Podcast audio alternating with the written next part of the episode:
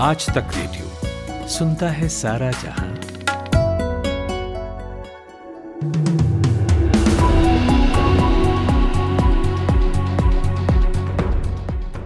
नमस्कार, ये है दोपहर एक बजे का न्यूज़ पॉडकास्ट पाँच मिनट। मैं हूँ शुभम तिवारी। तेलंगाना के मुख्यमंत्री केसीआर की बेटी के कविता दिल्ली के ईडी दफ्तर पहुँच गई हैं। यहाँ उनसे दिल्ली शराब नीति केस में ईडी पूछताछ कर रही है। रिपोर्ट्स के मुताबिक केसीआर को आशंका है कि ईडी कविता को गिरफ़्तार कर सकती है, इसलिए उन्होंने अपने बेटे केटीआर और टी हरीश राव को भी दिल्ली भेजा है। उधर हैदराबाद में भारतीय राष्ट्रीय समिति यानी बीआरएस ने भाजपा पर निशाना साधते हुए कई पोस्टर लगाए हैं। इन पोस्टरों में दिखाया गया है कि हिमंत बिस्व शर्मा, ज्योतिरादित्य सिंधिया, नारायण राणे और शुभेंदु अधिकारी समेत कई नेता जो पहले दूसरी पार्टियों में थे, वे भारतीय जनता पार्टी में शामिल हो गए और अब उन्हें कोई जाँच एजेंसी परेशान नहीं करती। सीबीआई ने बिहार के डिप्टी सीएम और आरजेडी नेता तेजस्वी यादव को नौकरी के बदले ज़मीन से जुड़े केस में पूछताछ के लिए बुलाया है। समाचार एजेंसी पीटीआई ने अधिकारियों के हवाले से यह जानकारी दी है। हालाँकि मीडिया रिपोर्ट्स में यह भी कहा जा रहा है कि तेजस्वी यादव अपनी पत्नी के स्वास्थ्य के मद्देनजर सीबीआई के हेडक्वार्टर नहीं जाएँगे।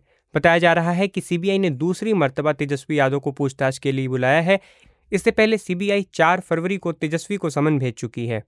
उधर इंडिया टुडे की एक रिपोर्ट के मुताबिक कल इसी सिलसिले में पटना, रांची, दिल्ली समेत कई शहरों में हुई छापेमारी के दौरान तिरपन लाख रुपए कैश 1900 डॉलर की अमेरिकी करेंसी, करीब 540 ग्राम सोना और डेढ़ किलोग्राम सोने के आभूषण जब्त किए गए। होली के मौके पर दिल्ली में जापान की एक लड़की के साथ बदसलूकी का मामला सामने आया है। पुलिस ने इस मामले में कार्रवाई करते हुए तीन लोगों को गिरफ़्तार किया है। इस घटना से जुड़ा एक वीडियो सोशल मीडिया पर वायरल हो रहा है, जिसमें कुछ युवक उसे गलत तरीके से रंग लगाते दिख रहे हैं। भारत के मुख्य न्यायाधीश डीवाई चंद्रचूड़ ने एक कार्यक्रम में कहा कि कोविड 19 महामारी के दौरान भारत की अदालतों को न्याय देने के लिए मॉडर्न तरीकों को अपनाने के लिए मजबूर होना पड़ा।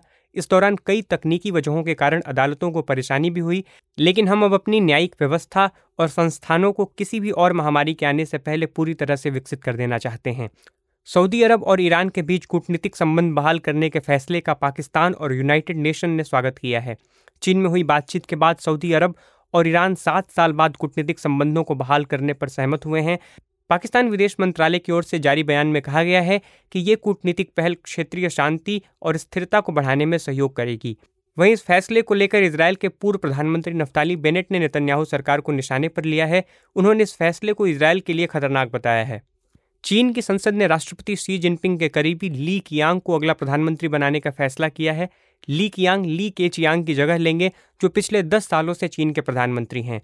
चीन के राष्ट्रपति शी जिनपिंग ने खुद ली कियांग के नाम का प्रस्ताव दिया था, जिसे नेशनल पीपल्स कांग्रेस ने मंजूर कर लिया। इससे पहले कल जिनपिंग तीसरी बार चीन के राष्ट्रपति बन गए। बलूचिस्तान हाई कोर्ट ने पाकिस्तान के पूर्व प्रधानमंत्री इमरान खान के खिलाफ सरकारी संस्थानों के विरुद्ध नफरत फैलाने के मामले में जारी गैर जमानती वारंट की तामील पर रोक लगा दी है।